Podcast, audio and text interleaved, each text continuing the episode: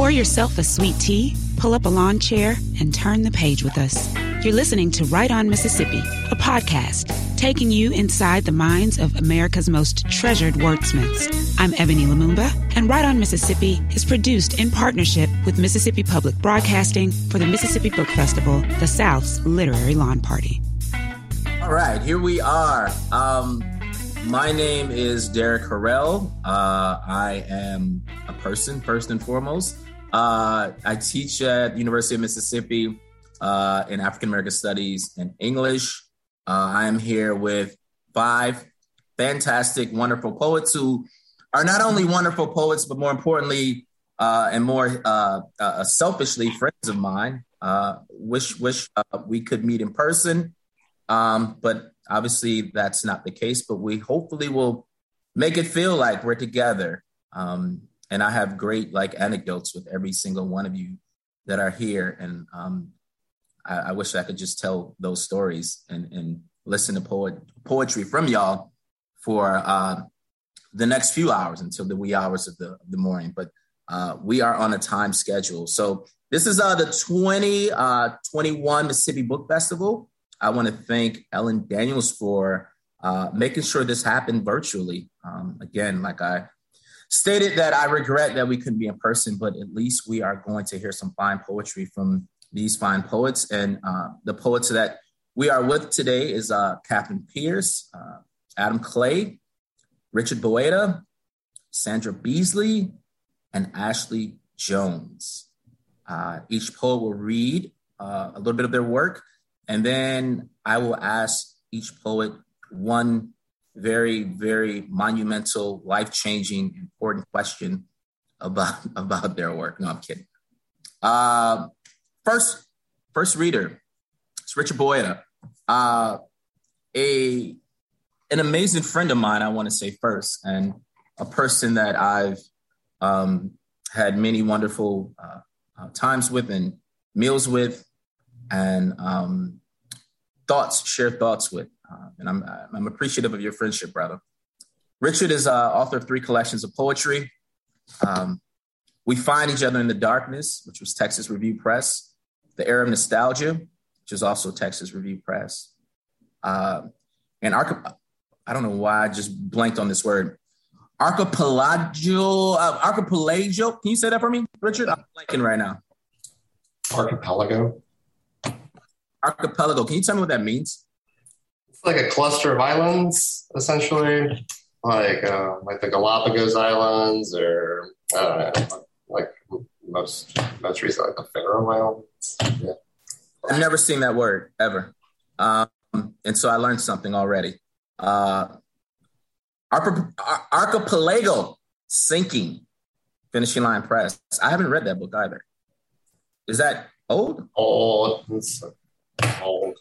So and they still had archipelago that were sinking. I know. Uh, he's been a finalist for the Mississippi Institute of Arts and Letters Poetry Book Prize and is a recipient of a Mississippi Arts Commission Poetry Fellowship. His poems appear in the Southern Poetry Anthology, Urban Voices, 51 Poets, 51 Poems, Crab Orchard Review, Rhino, Third Coast, and the North American uh, Review, among others. He teaches for the West Virginia Wesleyan College Low Residency MFA program and Lane College. Richard, please bless us with your work, brother.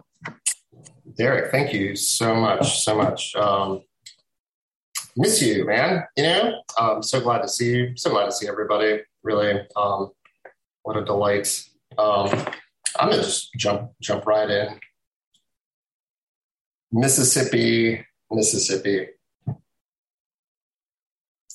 The gravity of the tropics retreats from the hemisphere's ghosts toughened mountain chevrons, condors, and a desert of clouds. I decline the river's invitation to exile and shrink into mercy. I've lived in Mississippi a long time. I don't live there now, but uh, love love Mississippi. Um, but I uh, I was born in Ecuador, and my family is from Ecuador. My my mother's side of the family in particular, and I'm working on a new collection of poems, mostly about my mom's side of the family. So my mom, Fabiola, my grandmother, uh, Teresa, my great grandmother, uh, Isabel. And this poem uh, is about another woman named Tran- Transito. Um, and uh, this is this is a true true story. Transito.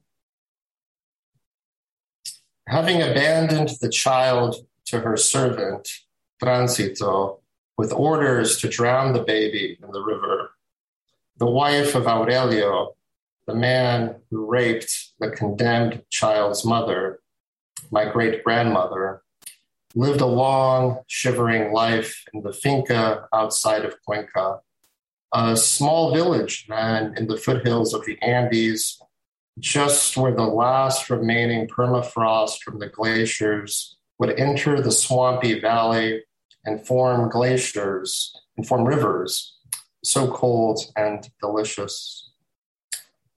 In those waters, my grandmother should have died, and with her, generations of children that she would someday remember with the solemnity of someone who owes her life to a woman servant of Inca lineage who spoke Quechua, who would die in childbirth, and whose bravery against domestic obligations brought me into this calamity.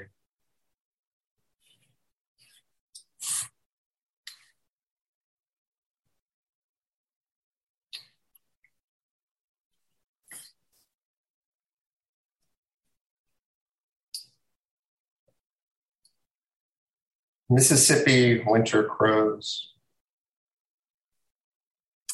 I'm trying to harness the arrangement of the cosmos and the new republic of distant light that will unlatch you from this murder of Mississippi crows drinking leaded city water in the parking lot of the Metro Center Mall, a monument to infidelity and palimpsest so fragile I keep trying to see you against the tundra cement, a gravity of cosmos, belching pink sunlight.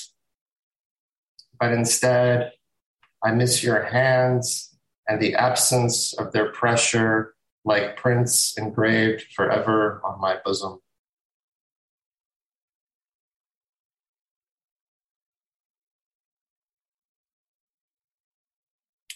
No one belongs here more than you. You've been told about knife fights with ghosts and church bells that would remind people to drink water on fearlessly hot days. You knew this town as a younger man with a new lover and the darkness of Mississippi highways with Bruins observing the burning fields. You've been double crossed and now must brace yourself to drink again from the pattern of the levee, a wasting away of slicking clay, a return that threatens to undo you all over.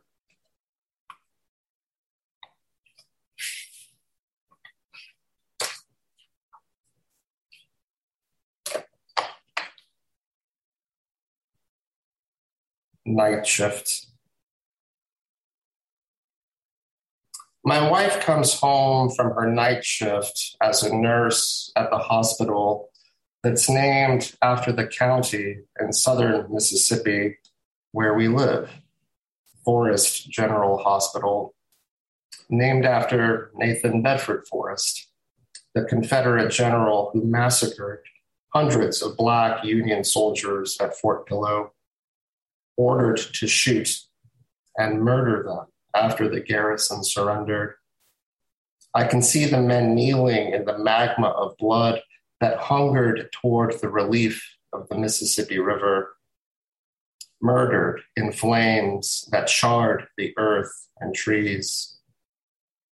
And there's George Floyd and Breonna Taylor. Forrest County, named after a constancy of violence and I know my wife has been struggling to heal and I'm not teaching this summer, so I'm awake at eight in the morning, and I have been awake since she left for work, and I'm home to drink beer with her like a miner would at the end of night. And for the first time in years, she tells me about herself. Her mother died when she was seven.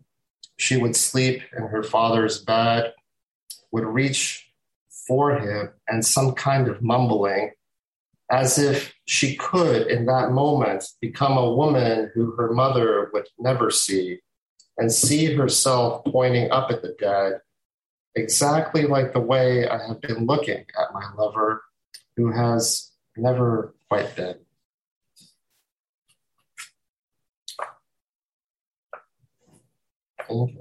one more real quick. Post Soviet Nocturne.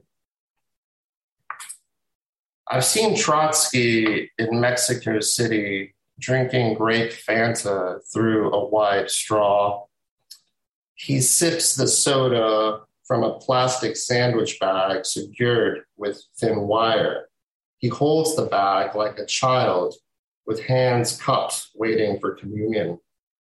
The soda sloshes in the pouch and in his belly.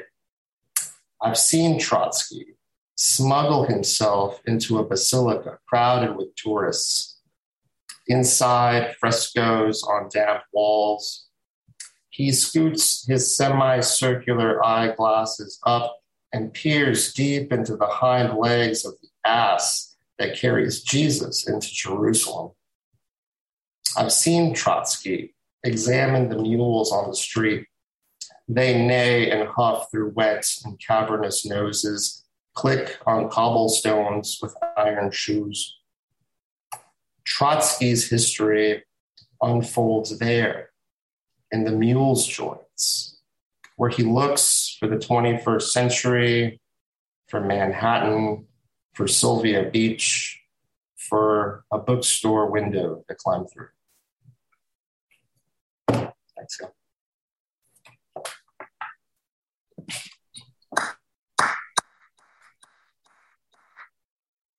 Thank you, Richard. Our next reader, Sandra Beasley, who is the um, no, I'm not going to do the anecdote. We'd be here all night. Um, wonderful friend, right? Um, but also the author of uh, three collections of poetry, including I Was the Jukebox, winner of the Barnard Women Poets Prize, selected by Joy Harjo, and one memoir. Uh, she's the recipient of a fellowship from the NEA, the National Endowment for the Arts, and lives in Washington, D.C. And when she's in Oxford, you can catch her on the balcony of City Grocery. Sandra Beasley. and some other spots. Yeah. Um, and I'm delighted to keep company. Uh, particularly, this is just an incredible lineup of poets. Uh, Derrick, your friendship is dear to me. Um, I'm gonna, so I, will just read uh, a quartet of poems from actually my fourth collection. Woohoo! Um, times have changed. Uh, and uh, um, what I'll say simply in introduction is that I, at this point, have lived half my life in Virginia, uh, mostly in the suburbs of Northern Virginia, which, if you're familiar, is a very distinct culture, and, and half my life in DC, uh, including at the moment in Southwest.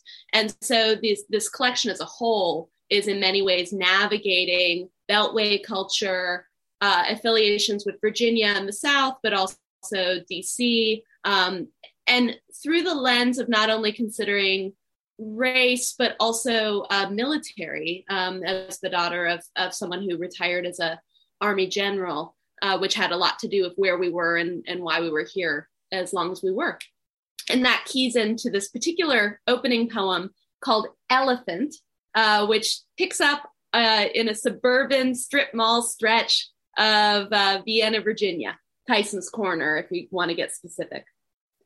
Elephant on the Route 7 strip, next to the office supply store, next to the pool supply store, next to the Tower Records, next to the TJ Maxx. The Ranger surplus lurked, where I shopped only at the edges. Iron on patches, all weather lighters, vintage plate pinups, never venturing into the groin of camouflage and camping gear until I began buying weapons, including a mace, a chained flail, several throwing stars, and the book, Contemporary Surveillance Techniques, with its cover art showing a man crouched in a stereo speaker. All gifts for my father. Because what do you get the man who has everything. And by everything, I mean a large caliber shell casing, upright and decorative in the living room, where you might expect the potted ficus to be.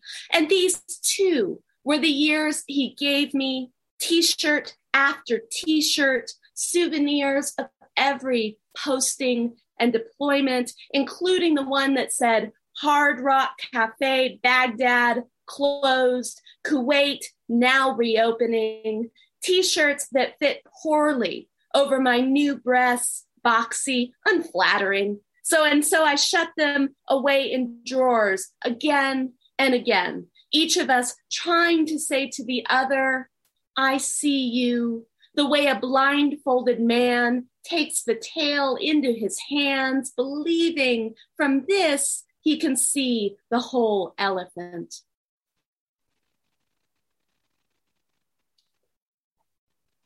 One bridge, in a sense, between my uh, Virginia and DC um, selves is the uh, figure of Thomas Jefferson. You see that face I made there? Uh, I went to a, to- a high school dedicated to Thomas Jefferson. I went to a university founded by Thomas Jefferson. Uh, and I took me too long to realize that Thomas Jefferson was not uh, the simple, admirable founding father I had been taught he should be.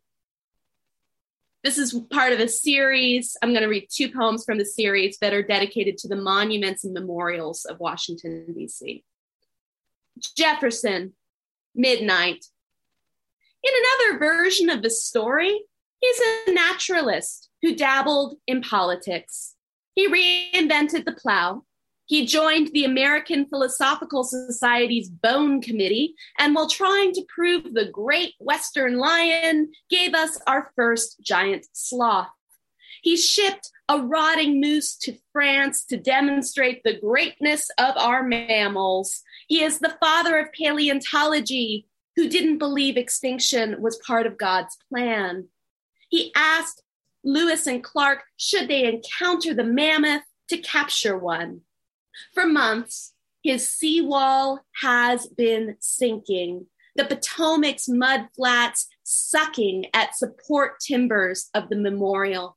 In 1918, and for six summers after, the tidal basin was chlorinated, so this bank could become a beach. Whites only. Spiders who are drawn to rising heat populate the ceilings of Jefferson's memorial. Once the sun sets, the temperature drops, they lose their grip and fall. Bodies bounce off my shoulders, bodies land in my hair. Guards call this the spider rain. Einstein Midnight. This is one that a lot of people don't know, uh, but if you if you grow up in the area, you know it. It's this great figure of Einstein off the National Mall. The memorial shape is cumulative, clay on clay. His brow wrinkles, his sweater sags, toes flex gently in open sandals. What you see is his 1953 face combined with an imagined body. Mass is the presence of energy, an object's resistance to anything other than what it is already doing. Yes, you may sit on Albert's lap, look past your feet, those 2,700 studs map what we knew of a particular day's sky. Did you know he patented a refrigerator with no moving parts? His fridge collaborator was the one who asked him to co sign the letter that said it may become popular possible to set up a nuclear chain reaction in a large mass of uranium. Later, he'd say that if he'd known Germans would fail, he'd have never urged Americans to succeed. When he applied for clearance on the Manhattan Project, our Army refused. Now, an artist works until his figure, the memorial figure, is shrouded in pink, purple, and teal. Yarn bombing, we call this. Anything in the right hands can be made to explode. And finally, just one little little guy. Um, I've been fortunate to quite often live within view of, of sites here. There's a there's a height restriction on the buildings in DC so that you see the Capitol from an unusual number of vantage points. This felt particularly eerie in January of 2021. Little Love Poem. The 6 a.m. sun considers everything, humming its way past the capital. I reheat yesterday's coffee, put lima beans into a pot, Ford hook, always Ford hook, drizzle of olive oil, pinch of salt, shake of chili flakes. The chicken broth comes to boil for a minute before I cover, simmer. Soon he'll wake, and I'll ask him to put a record on, something with no words, bowls, spoons, a single twist of pepper. Thank you so much.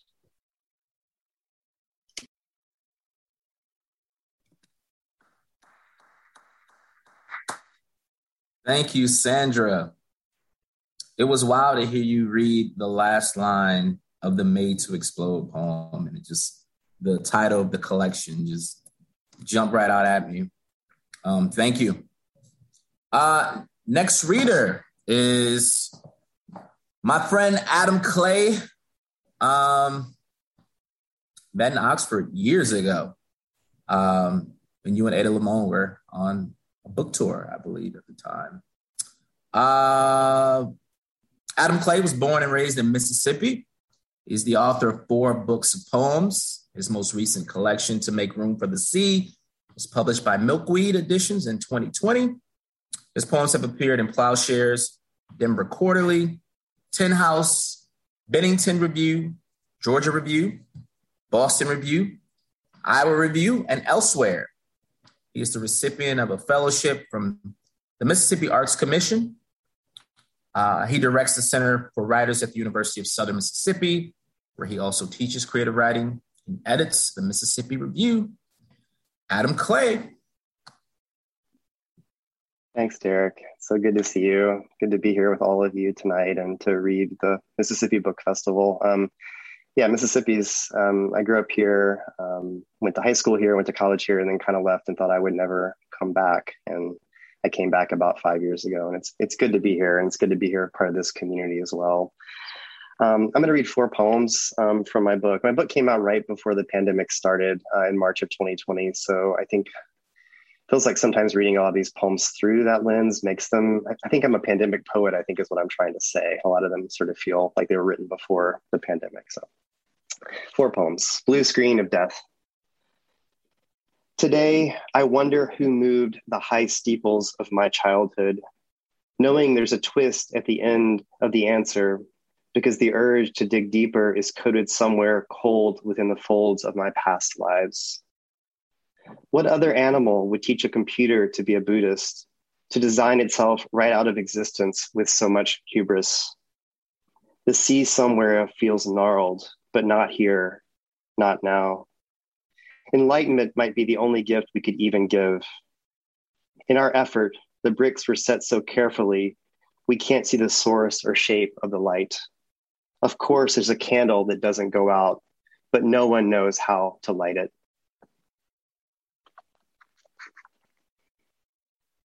I had to explain to my daughter what a blue screen of death was the other day. She didn't, she'd never heard of that before. I think that dates me a little bit. My students don't know either. They're like, "What are you talking about? What is the blue screen of death?" Um, speaking of daughter, here's my, of, of, my daughter. Here's a poem about about her, um, and, it, and um, something that happened years ago. It's called "Ghazal for a Farewell Transmission."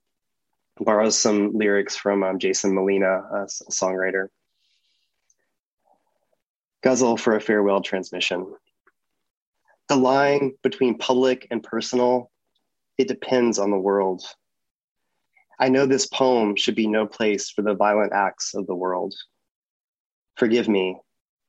After Sandy Hook, I felt fear curl like a fern in each corner's edge, wondered where we cease to shape our world. Half the mass in our bodies travel from outside the galaxy, the other half from our own, as if to explain the pull we feel to another world. I think most days of how we will be gone, but not forever. And I write down one memory a day as if an image can contain a changing world. What did the president say to the day which should have no words? I don't know. I turn the radio off, steer left into a static world. How a tree responds to injury, I heard days before. It creates a barrier zone. It does not heal. It seals itself off from the world. My daughter was in the back seat of the car. I saw her face reflecting each atom within me. Life is a fact aligned with our shape of the world.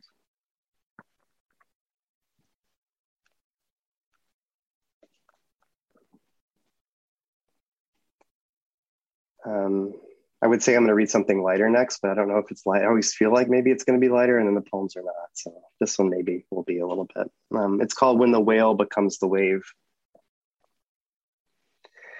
Within the confines of metaphor, the florist drives the same route to work daily, sunshine melting to perfect flakes of snow. Ultimately, we must manufacture our own importance.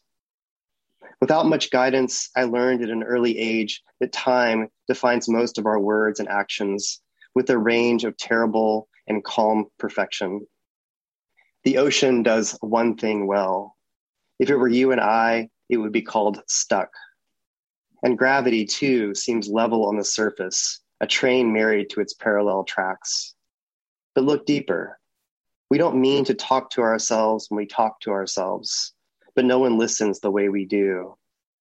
If words could be worth more than their meaning, I'd believe color and not just their names were capable of great and greater things.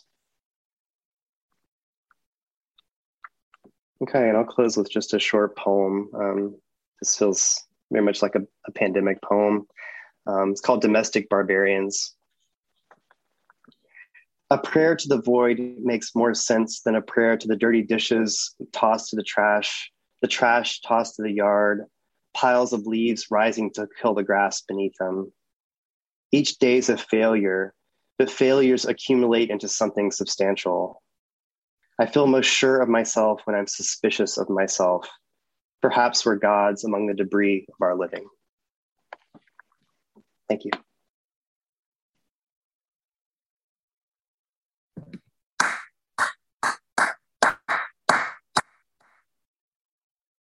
So look, so um I've been up since like 5:30. I have this 8-year-old that needs to go to school. Had all these, you know, committee meetings all day, wrote some proposals and then taught a blues class. And I wasn't ready to get punched in the face like y'all doing right now. Thank you, Adam. Like y'all are really bringing it and I appreciate it deeply. Um mm, okay. The next uh, reader is my squad, my team, uh, Ashley Jones. Um, so many superlatives I could say. You know, I'm a, a, broken record. Y'all probably over like my little skit before I, I, I read y'all bios, but I'm not over it. So um, I just have so much love for y'all. Um, Ashley Jones is the poet laureate of Alabama. I just I'm just gonna let that breathe for a second. Um, Ashley Jones is the poet laureate of the state of Alabama. She holds an MFA in poetry from Florida International University. She's the author of Magic City Gospel, Hub City Press 2017, Dark Thing, Pleiades Press 2019, and Reparations Now, Hub City Press 2021. Her poetry has earned several awards, including the Rona Jaffe Foundation Writers Award, the Silver Medal in the Independent Publishers Book Awards, and the Lena Miles Wever Todd Poetry, uh, Todd Prize for Poetry, uh, a literature fellowship from the Alabama State Council of the Arts, the Lucille Clifton Poetry Prize, and the Lucille Clifton Legacy Award. She was a finalist for the Ruth Lilly Rosenberg Fellowship in 2020. Her poems and essays appear or are forthcoming at CNN, Poetry, Oxford American, Origins Journal, The Quarry by Split This Rock, Obsidian, and many others. She teaches creative writing at the Alabama School of Fine Arts, which is an amazing and wonderful school.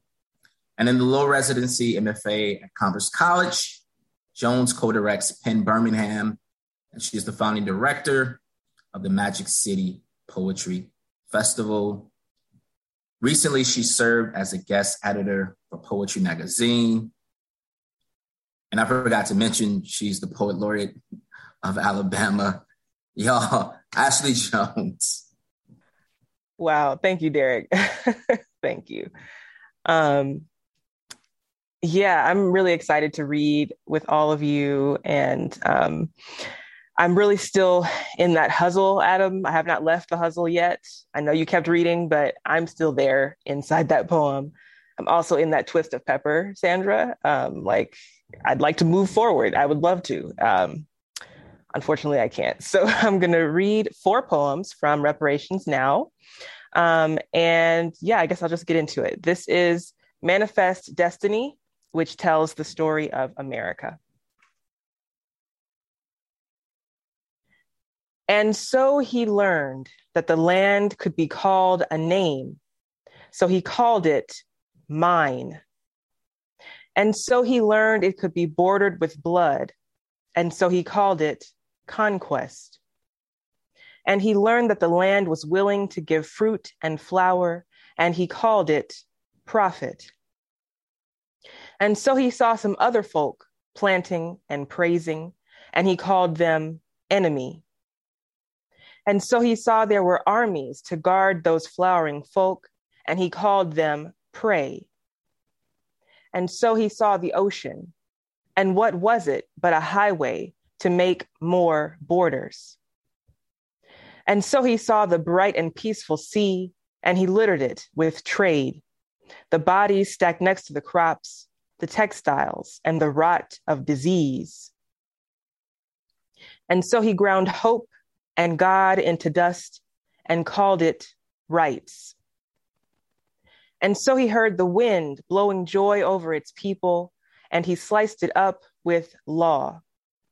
And so he kept slicing for 500 years. And so he built his things around him. And so his coffers never emptied and so he took wives and made children. And so he gave them too a price. And so he saw each blade of grass and counted it as currency. And so his blood was transfused with gold. And so he built a wall around himself to keep his many riches in, the walls encased with bone, even his heart, a fortress of muscle and money. Listen now, your past and future generations. Your hoarded hall will spoil where you stand. All righty. That was one of the last poems I wrote for this book, actually, and it came out of a group text with some other poets. I was mad about the vaccine rollout and some discrimination that I saw happening there. Um, and I said in the text, thread this is how everything always is this is america you know and kind of went off and they encouraged me to write a poem and so i wrote that poem um, so on the note of anger um, this next poem that i'm going to read is one that i wrote after being disinvited from a school appearance um, i was doing a coworker a favor she had said she would do this like author fair at a local school and she couldn't make it. So she suggested my name. She put my name in the hat. And I said, cool, I'll do it. I contacted the lady who was running it and she seemed really excited to have me um, to read. And then I said, well, here's my website, you know, just so you can get a feel for my work and, you know, get my bio, blah, blah, blah. And she emails me back and says, oh, I don't think this is going to work because of um, subject matter. Now, I don't know what that really means, subject matter. Um, I mean, I took it to mean, for one, you did not know that I was a Black person. And for two, you did not know that my poems talk about real things. I guess maybe I'm supposed to only write about flowers. I'm not sure.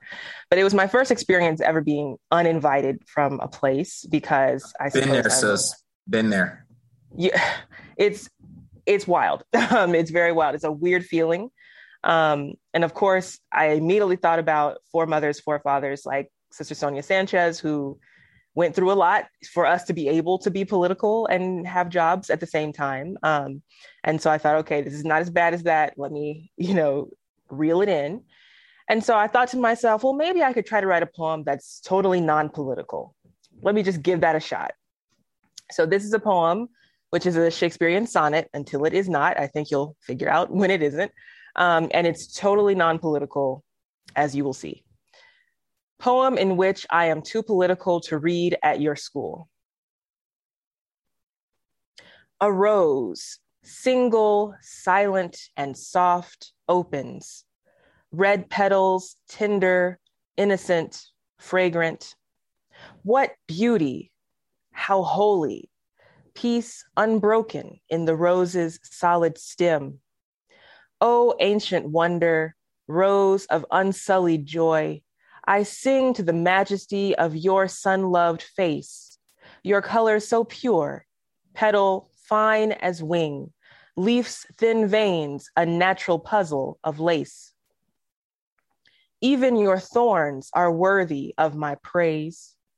They're spikes, but soldiers keeping you from harm.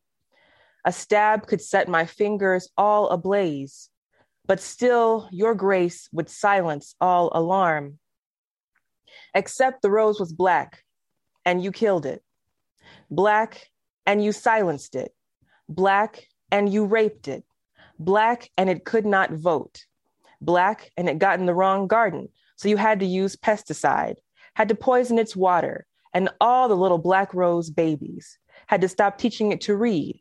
It was black, so you pulled it up by the roots with a knife shaped just like America, just like the government, just like white Jesus, just like your mouth leaking, bless your heart. You severed its roots and you chewed them whole, and you smiled as it withered, searching for home. Non political, as I said, totally just very milk toast, that poem. Um, no politics. um, so, speaking of politics, I'm going to read a poem um, with Kanye West in it. And um, fun Ashley fact, I used to be real diehard for Kanye. Um, in high school, like I would listen to his albums over and over, and I was like, wow, he understands my struggle. Now, obviously, Kanye West and I don't really share much in common except that we are both black. But as like an angsty teen, I was like, yes, he gets it, you know. Um, and it was good music. I mean, the music was good. I cannot deny that. I think no one can deny, you know, that those early Kanye albums were just amazing. Um, I have since fallen off the Kanye wagon because Kanye has also fallen off the Kanye wagon. So, you know, I'm I'm not necessarily Team Kanye anymore.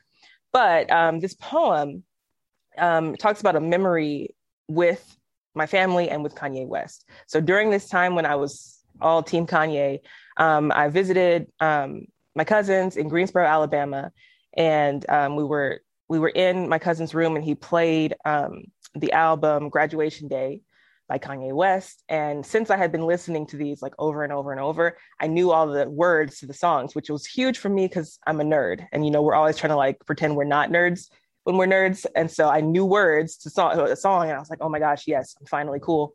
Um, and so I remember that day, but I also remember that um, at that time, all of our parents were still alive. And um, since then, my my uncle, my cousin's dad, passed away. My dad passed away um, this April, And so um, this poem sort of remembers a simpler time um, for us, but also a simpler time for Kanye, a simpler time maybe for the world. And maybe that doesn't even exist because, of course, at this time, someone's parents were dead, even though ours were not.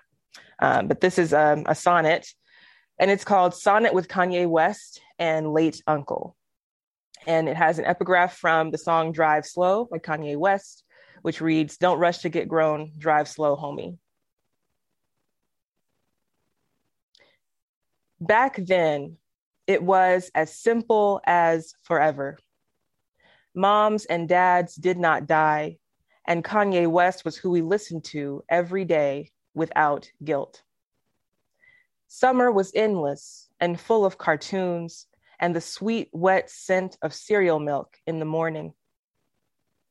I remember that day, all the cousins crammed in Junior's room, listening, almost holding our breaths in the dark of that Hale County house.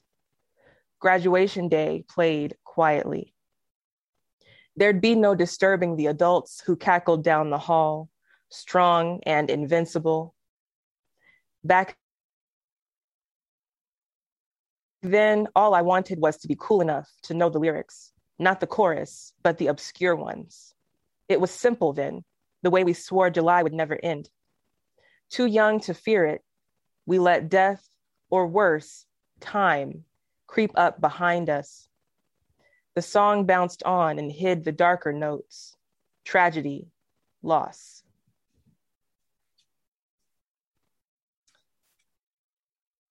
Last poem. Thanks everyone for listening.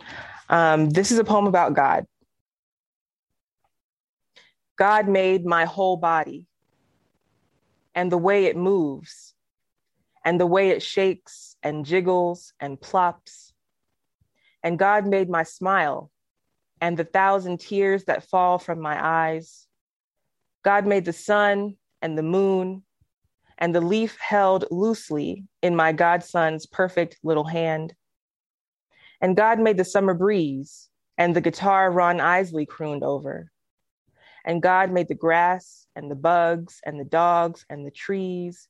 And God made all of our bodies to make waste. And God made even the waste that lives in us. And God made the way the world spins and the way it will shake us right off if we don't act right. And God made the rivers, which make it possible for us to drink. And God made the clouds, which hold the rain. And God made the birds, which fly, and the wolves that howl. God made the folds of my brain and the thoughts that burrow there. God made my belly, my uterus, and all the little eggs which might become children. God made the doubt that rests there, like bubbling gas. God made the silence I wrap around myself some nights alone. God made the music we sing and the music we hate. God made the ears which help us stay balanced help us to hear what people say behind our backs and in front of them. God made sweet potato pie and aunties and mamas who know how to add just enough nutmeg. God made my whole body. And God made my grandma and her gold tooth. And God made my grandma and her curly wig. And God made my grandma I didn't know.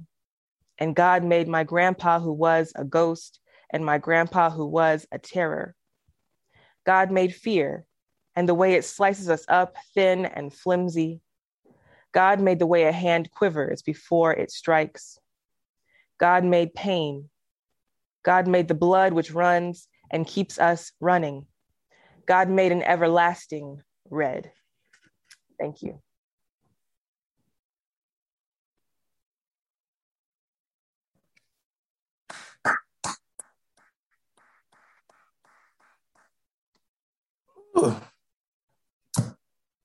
Thank you, Ashley, the only person in the world who has a doper hat game than myself. No, there's probably a lot more people. Um, okay. Our final reader, Catherine Pierce. Um, we've crossed paths a million times, and each time has been a lot of fun. Um, you know what I think about you and your work. I tell you all the time, but when I have the opportunity to, Um, so so happy that you're here with us. Uh, Catherine Pierce is the poet laureate. So y'all just running these states, huh? The poet laureate of Mississippi. y'all just running these states. Um, and the author of four books of poems, most recently Danger Days, uh, Saturnalia 2020, uh, NEA Fellow, two time Pushcart Prize winner, professor of English at Mississippi State, where she also co directs the creative writing program. Y'all, our final poet, take us home, sister, Catherine Pierce. Thank you, Derrick. Thank you, everybody, for. I mean, this has been this has been such a total delight to get to just sit here and listen to all these poets whose work I admire so much. Um, this has been an incredible reading. Thank you. And I'm I'm a little I could have just listened to Ashley keep going. So I sort of forgot that I was still gonna read. So um so thank you. I mean, this is it's been wonderful. And Derrick, thank you for running the show here. Um and Derrick is also an amazing poet. Everybody knows this, I hope, but he is also a phenomenal poet. So it's it's an honor to be in this company tonight.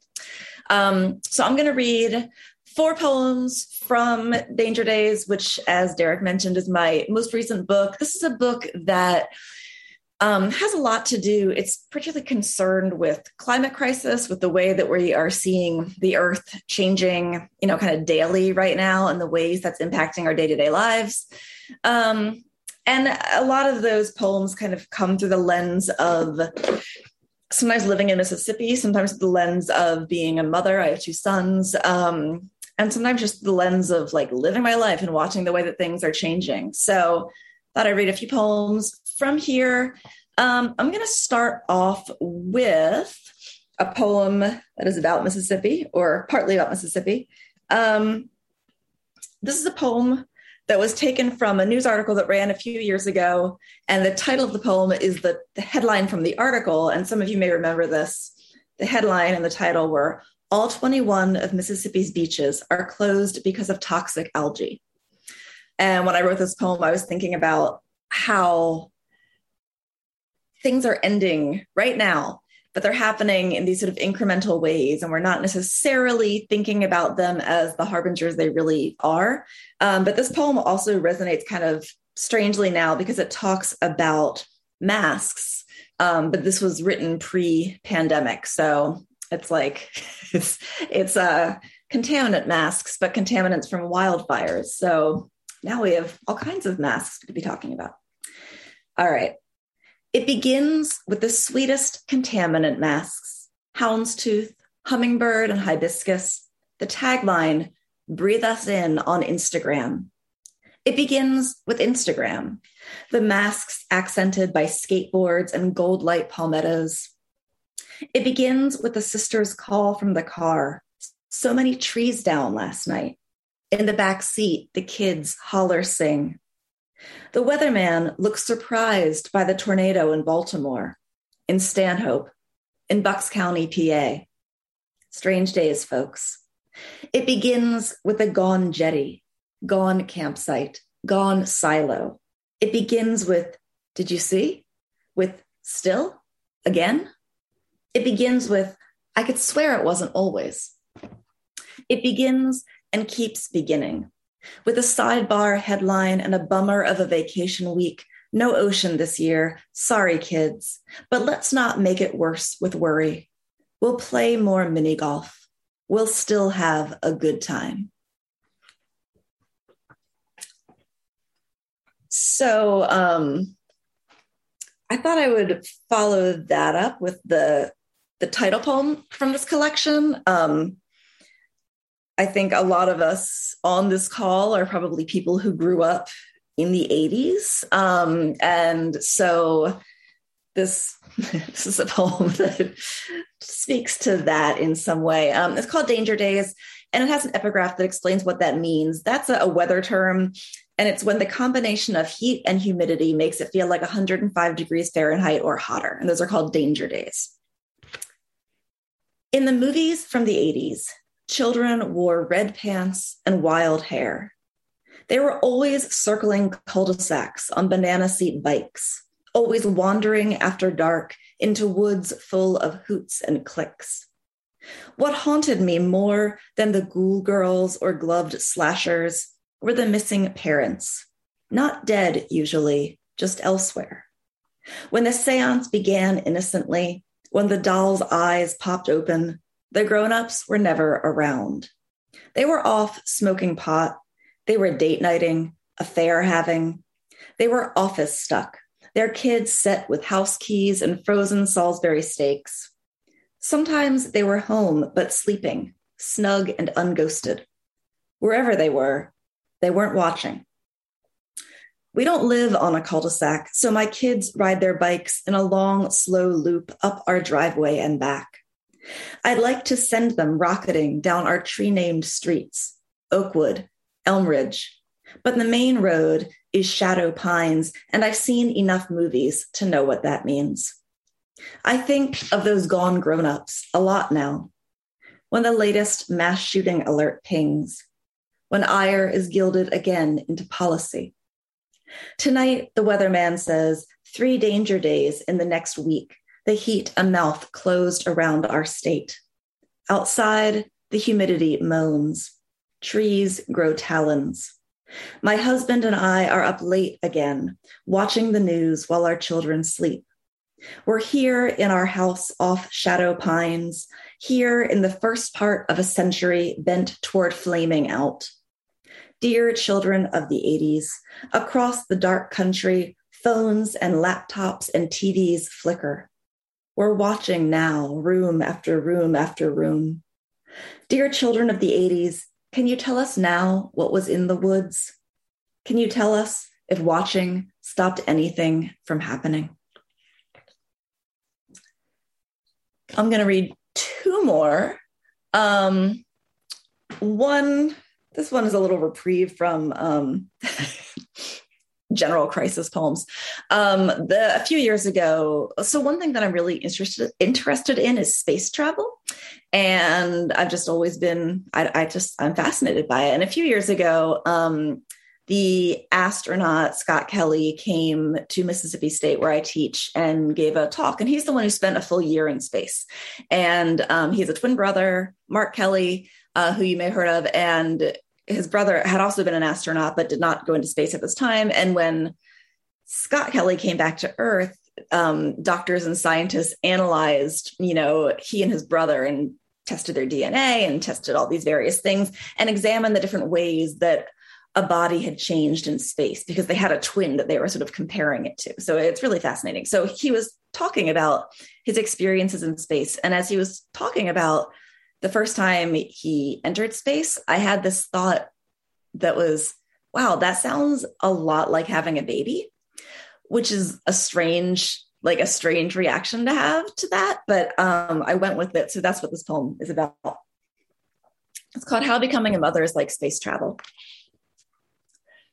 The astronaut told us he didn't look out the window for eight and a half minutes as the rocket launched him beyond our atmosphere. Terrifying things happened. Ground vanished, boosters exploded, day became night, and he did not look. He was focusing, he said, on his job. He was up there a long time. He learned to sleep suspended. He learned how the sunrise looks when you watch it every morning from the soft, dark mouth of space. Many things, he told us, were different than he'd once expected. There's no space ice cream, he said. That's a big hoax. His vision blurred. His body became a study blood, appetite, cognitive function. He took many pictures. All of them were beautiful. None of them showed what it was like to float. When the astronaut returned to Earth, more tests were run. Scientists discovered that 7% of his genes had changed in space. He left the planet as himself. He came back as himself, rearranged. And I'm going to close with one more poem um, that also connects to my interest in space. and this is another one that came out of a, a newspaper article. Um, there was a, an article in the Washington Post a few years back, and that this was the headline, which is also the epigraph for the poem. The headline said, one of those clickbait headlines A solar observatory in New Mexico is evacuated for a week, and the FBI is investigating. No one will say why. And when I read that headline, I thought, oh, wow. And my first thought was, I really hope it's aliens. And then I had to kind of like sit with that reaction for a minute. Like, why did I? I mean, I really wanted it to be aliens. And so, and it's never aliens, you know, but like, it would be great if sometimes it was. So, this is a poem about that. It's called Please Let It Be Aliens, and it opens with that epigraph. Let it be a silver disk, a foil zeppelin bleeping across the radar, a blot in front of the sun, and then gone. Let the word intergalactic be paired at last with espionage. Let uniformed men stride briskly down long corridors. Let astronomers pace and calculate. Let there be phone calls and code words, an envelope unsealed by trembling hands, and let the light become strange, the radio signals scramble, the dogs whine skyward. Let there be a great silver crack down the sky of our surety, and flames and fear born of wonder. Oh, let it be aliens for once, instead of another threat from our own sad sack planet, a call from inside the house twist we all see coming. Let us believe, though it seems impossible, that someone still wants to claim us. Someone still thinks our poison green world worth wanting. Thank you.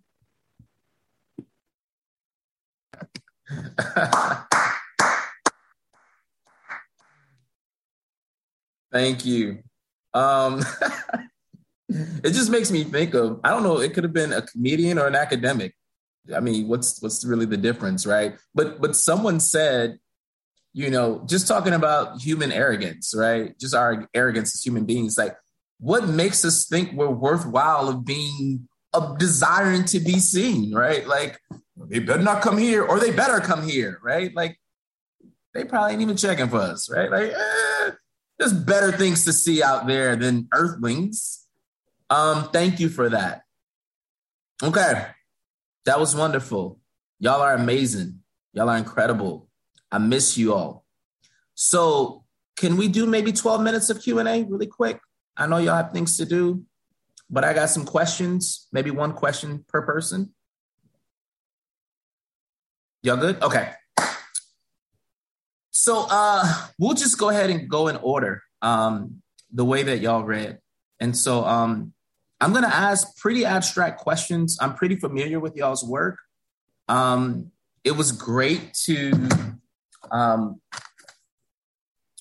over the last few days, just tease over your collections, your latest collections, um, incredible collections that y'all should be super proud of. Hopefully, uh, y'all have had the opportunity to, you know, get on the virtual road and, and, and have these poems shared with people because they deserve to to be shared and, and, and read and felt. Um, so, Richard, question for you. Um, one of the the intersections that I see happen happening in your work, and um, not just this collection, but just in your work generally, is um, which is something that I cling to.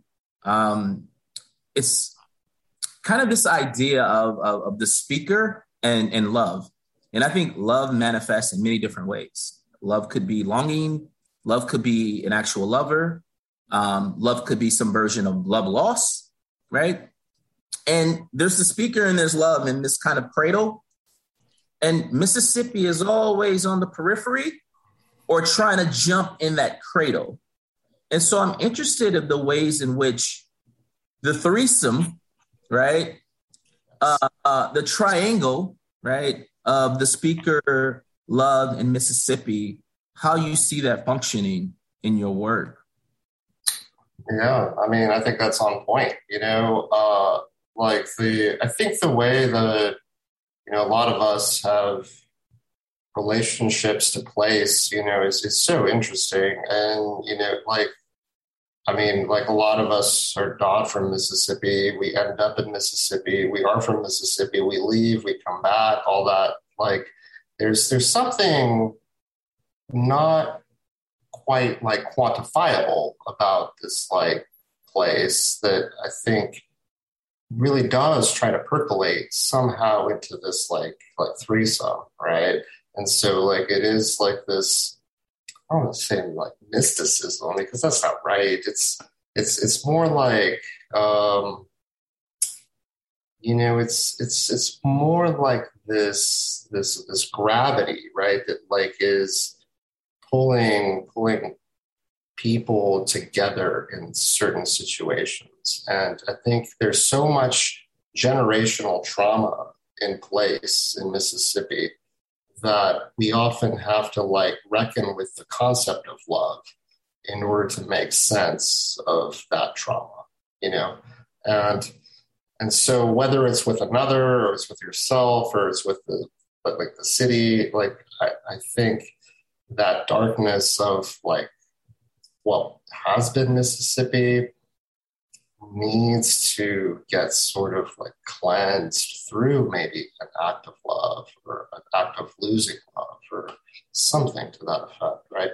So yeah, I, I never thought of it as like a threesome, really, but you know, I I, I don't mind it, Derrick.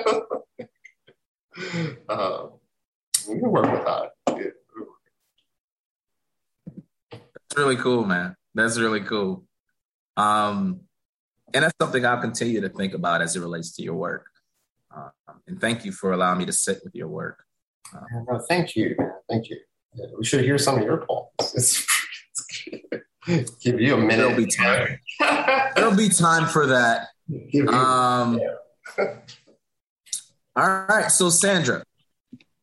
Yeah. You mentioned in, in your reading, you mentioned monument, right? Jefferson, right? Was was Jefferson the monument, or was there a, another? Am I well, there's. Uh, I didn't read any of the particular monuments, uh, memorials. I mean, the the terms get used somewhat interchangeably depending on the type of edifice here in DC. It kind of depends mm-hmm. on how how you enter it, whether it's considered a monument or a memorial. But yes, the idea of monuments. yes, yes, yes, yes, yes. Um, okay, monument, memorial. I like monument because I'm thinking of something that's physical, right? Um, you initially, with your reading, you you you talked about themes of race and military, and so I'm, I'm interested in how your poems, particularly your poems about race, um, how they function as a kind of monument in your work, right? And what kind of monument would they represent? Oh gosh, um, that's that's I, that's tricky. Which doesn't mean it's a bad question. It's a great question. I mean, you know, one thing that I said it, just in the genesis of this this momentary conversation, one thing that I realized is the very first poem that I wrote that made its way into this book is a golden shovel that uses the text of Gwendolyn Brooks' Gay Chaps at the Bar and writes an extended consideration of commissioned versus non-commissioned officers. So in a weird way, that is both monument and memorial. That is both race and military right there.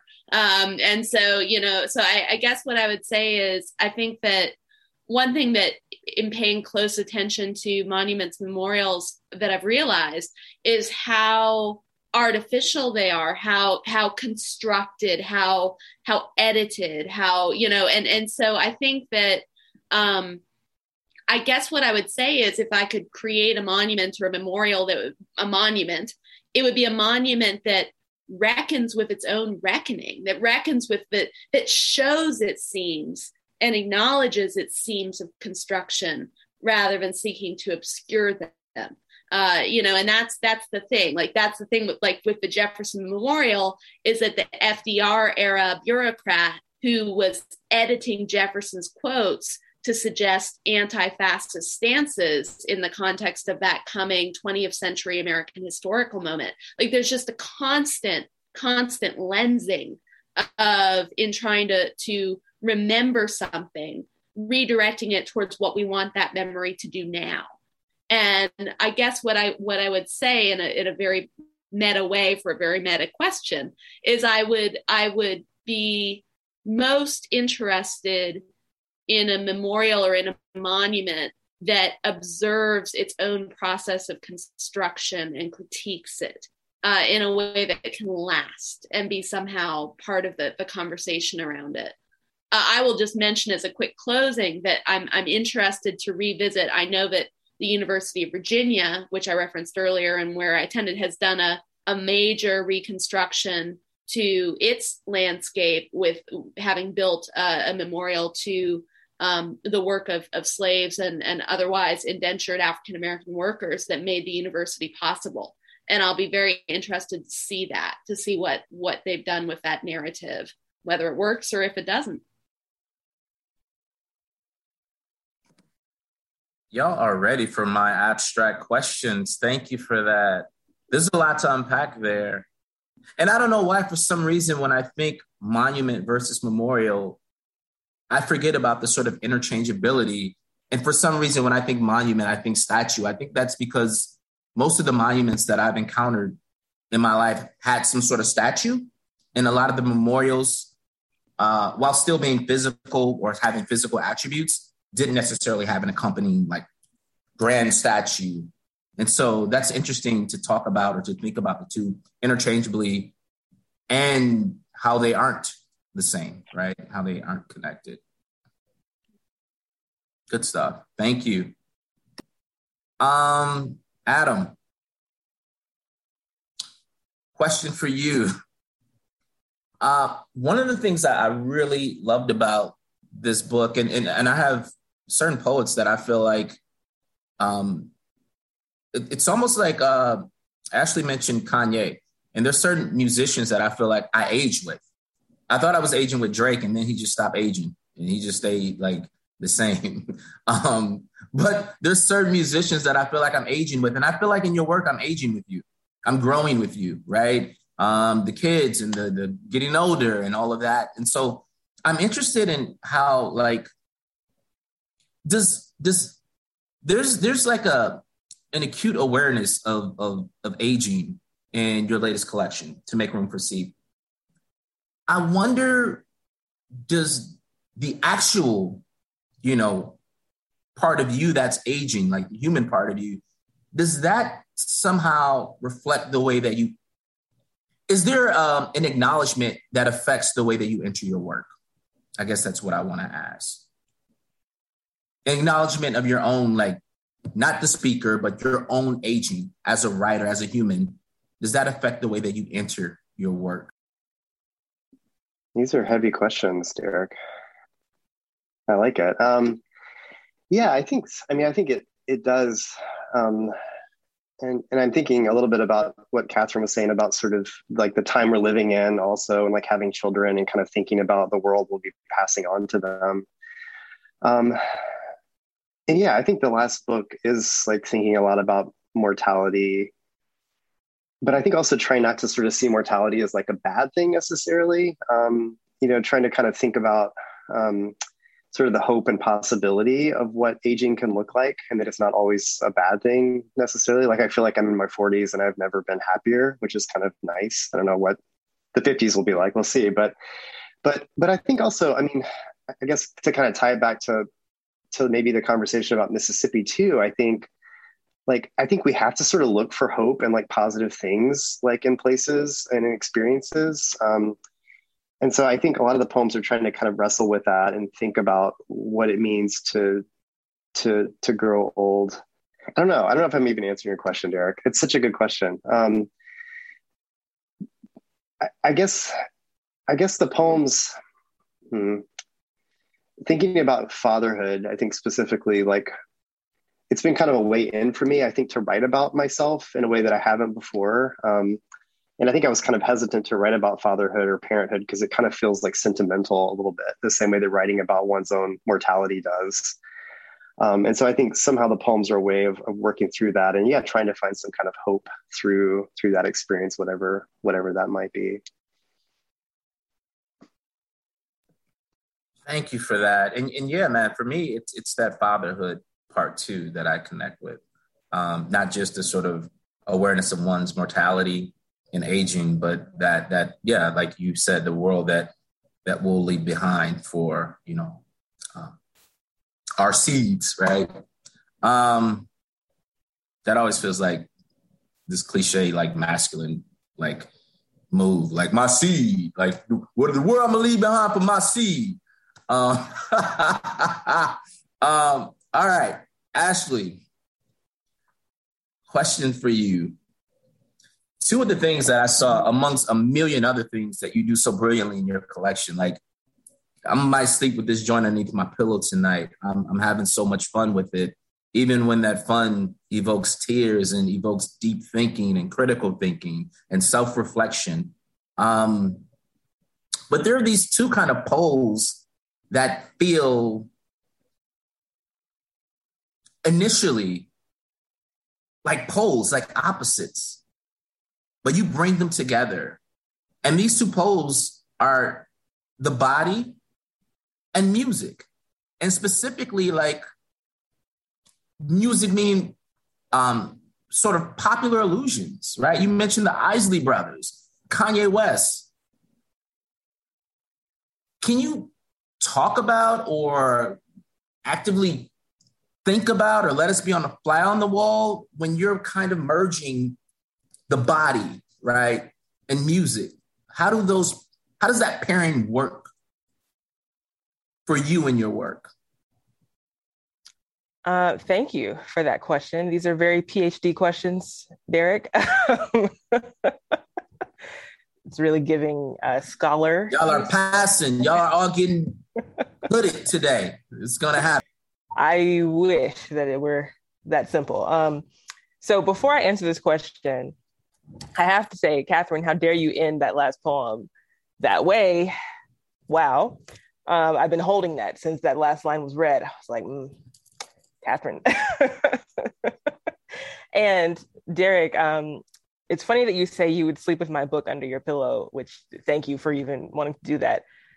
Funny enough, a friend of mine told me that a friend of hers literally did that with my first collection.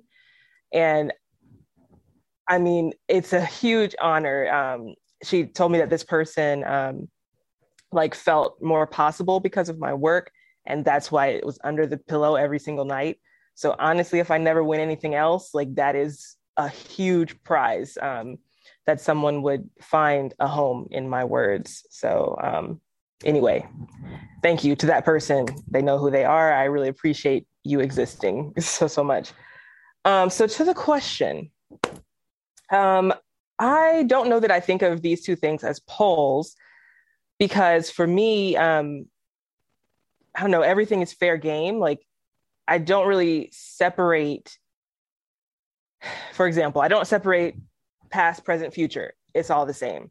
I don't separate, you know, um, academia from non-academia because neither is real. Nothing, you know, everything is everything to quote Lauryn Hill. Look, I'm doing it now, bringing music in.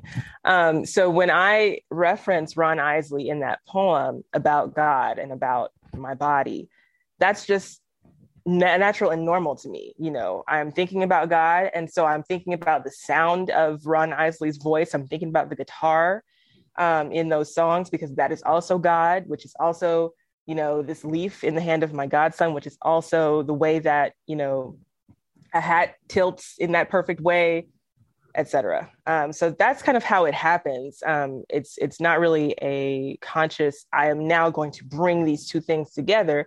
The things are already together because they're already inside of me. I'm just putting me on the page or whatever it is that the spirit has given is going on the page. And usually what is given is pre-mixed it's you know congealed in its perfect package already.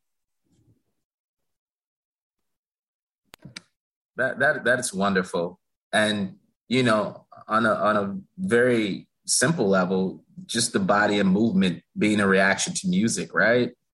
And how important that is uh as a uh, a source of catharsis and liberation right? To dance beautiful all right catherine you shall take us home one last time um there's a poem that you did not read, and if I am wrong, then please forgive me. Um, it's on page 22. Uh, here in the future, we are always watching ourselves, right? And please tell me there's a poem in uh, your previous collection, Tornado, um, where there's someone, is there someone stuck in a bar? It's like my favorite poem.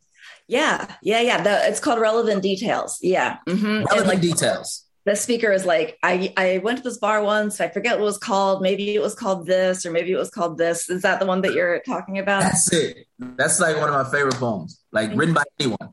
Um, I was gonna go hold the book right before this happened, but I had just thought of the idea, so I didn't have time to grab it. Um, I want you to talk about time, you know, and I want you to talk about. I like that Ashley got like real like string theory with us. Like, yo, there is no time.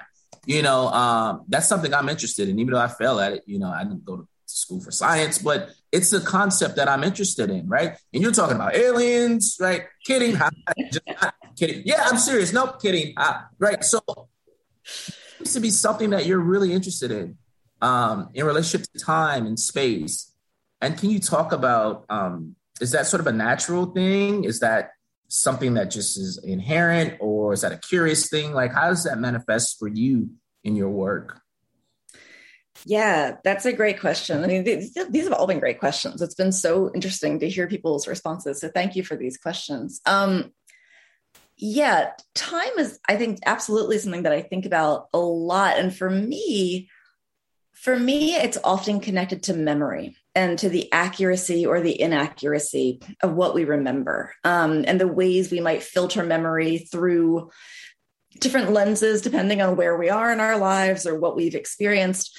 Um, so know, the the story that i that i always tell is like i have memories that like i I have this memory of going to Niagara Falls when I was a kid with my family, and we rode the Maid of the Mist, which is that ferry that like goes up to the falls and gets very close to the falls. And in my memory, we went behind the falls. The boat goes behind the falls. And I told my husband that when he and I were going to go there a million years ago, and he was like, "I don't think it goes behind the falls." He was like, "I mean, I haven't been, but I don't know how it could." And I was like, "Oh no, it does. It's amazing. It goes behind the falls." And he said, "Okay." And then I, I said, "I'll prove it." And I called up my family talked to my parents and I said, Hey, what happened on the Maid of the Mist? And my parents both said, Oh, well, we went up and went behind the falls and we did that. And then I called my sister and I said, Sarah, what happened on the Maid of the Mist? And she said, Well, we go behind the falls. Anyway, the, the long story short is that the boat does not go behind the falls and the boat never went behind the falls. It never has. It's impossible for it to go behind the falls. It can't fit um, I've researched this because I remember going behind the falls, but it does not go behind the falls and it never has. But I remember it. I mean, I absolutely remember it. So, yeah, I see Sandra in the chat saying there's a walk that takes you behind the falls. Yes, but I know that. I remember the walk and I remember it as distinct from the boat that went behind the falls, which is not a thing that happened, but I swear to you that it did. So, so I, am really interested in that, in our failures of memory that feel so real. aliens, yes, Ashley, it's exactly right. See, that's how it all comes together. It's the aliens. Um, but I'm interested in that. I'm really interested in the ways that our memories that feel so concrete are, are not necessarily concrete or not necessarily reliable. And I think that poems make a space for that fluidity. Um, they they sort of allow for time, kind of like Ashley was saying, to be all things at once. You know, for past and present and future to all kind of interweave and overlap, and kind of like a palimpsest effect. You know, like you can read the other parts through it. Um, so I really love that about poems. And I think that's also in the relevant details poem that you mentioned, Derrick. That's, I think, what I was kind of trying to play with in that poem was saying, okay, well, I forget what this thing actually was called. Maybe it was this, or maybe it was that. And maybe I did this thing there, or maybe I did that thing there. But hey, maybe I want to have this whole mishmash of memories because that way I'm not limiting myself. You know, like if there's a line, it's like if the way forward is an unbending line, let the way back be quicksilver beating and reswirling. And so you can have all sorts of lives at one time if you can kind of look backward and allow for that fluidity. Um, so that's something that I'm really interested in exploring in poems. And I think poems are kind of the perfect place to kind of dive into those explorations. So, yeah, thank you. That's a great question. I love thinking about that. Well, y'all, y'all are beautiful. Um, thank y'all so much for spending this time collectively with us, with me, with the book festival. And um, I hope to see you all soon um, in person. That would be amazing. Um, reading was incredible. Um, conversation was incredible. So thank y'all. I'm excited. I might try to write some tonight. Can we get a simultaneous unmute to just hear the collective voices? You've been you've been holding down the fort with your clapping, but you know. that's right. That's right. Yeah, unmute yourself. thank this was you great. so thank much. you, everybody. Yes, Thanks, thank y'all. you, everybody. It was Wonderful. amazing. It was so great to hear you all. Oh, what was the name of our our um our sec- Resonant verse is resonant verse? There you go. That's our crew forever. So Wow. hashtag resonant verse. Let it not be forgotten. Thank you, Mississippi Book Festival. Thank, Thank you. you. That's everybody. right. I'm Rogers Daniels. Thank you. Write on Mississippi is produced in partnership with Mississippi Public Broadcasting for the Mississippi Book Festival, the South's literary lawn party.